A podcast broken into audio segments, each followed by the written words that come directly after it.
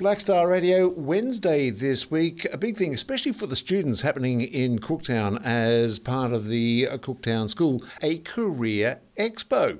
And to find out more, I've got Duncan Inglis, who is the Deputy Principal of the Senior School, on the phone. Duncan, thanks very, very much for your time. Thank you.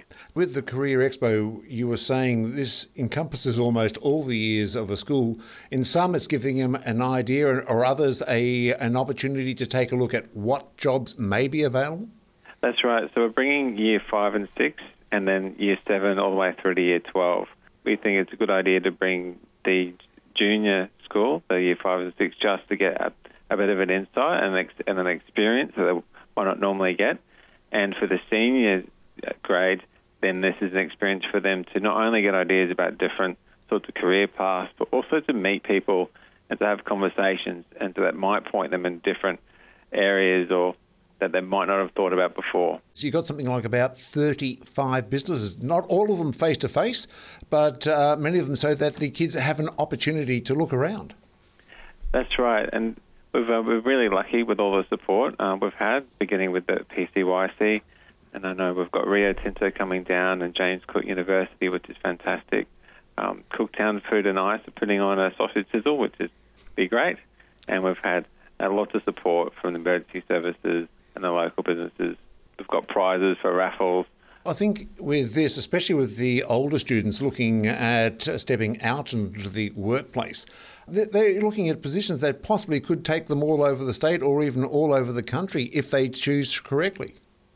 Absolutely, and we've had we've got some apprenticeship organisations. We've got uh, Skill 360 coming, and with linking up with uh, Cape Crusaders and Department of Education through Skills and Employment that particularly in in the north and the west that they've got links here to positions and opportunities that will take them either or through Queensland or further on.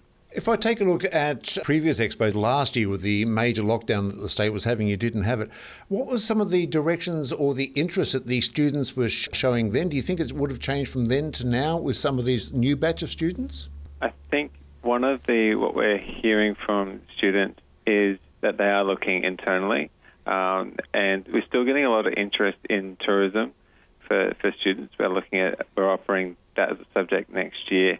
However, when we talk about those subject choices and pathways, we do talk about the effect that um, the lockdown has had on different um, sectors like tourism. So it is that's probably one of the biggest effects that they know that it's affected different sectors um, and things like health.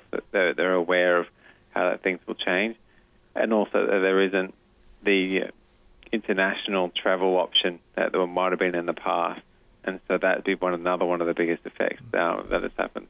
School-based apprenticeships, where the ability for students to commence an apprenticeship whilst they are still a student at the school, is that something that uh, is also being considered for this year? That's ongoing. We've got several students that have school-based apprenticeships, which I think is a, a fantastic program. So they might be is particularly year 11 and 12, although it can be year 10, that they are doing usually one day a week of a, an apprenticeship, and that could be carpentry or it could be plumbing, it could be whatever trade that is. And then they're still, though, and those points that they get from doing their apprenticeship will also go towards their QCE. And we've had a lot of great support there from Department of Education on with our uh, transition officers about supporting those young people. And that is a pathway that quite a few students take, and it really does put them in a really good position to step into the, the workforce and still continue with their education. Now, this Career Expo is uh, Wednesday, so it's at the PCYC, I believe. That's right.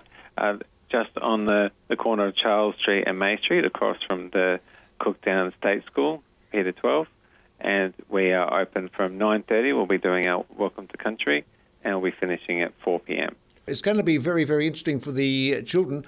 And of course, are you also inviting parents to come along because it can be an important decision? That's right. We have a, a lots of conversations with, with parents around pathways and, and different and career paths and opportunities that, that students have. And it is there's a lot of information out there, so it can be uh, quite difficult to, to choose.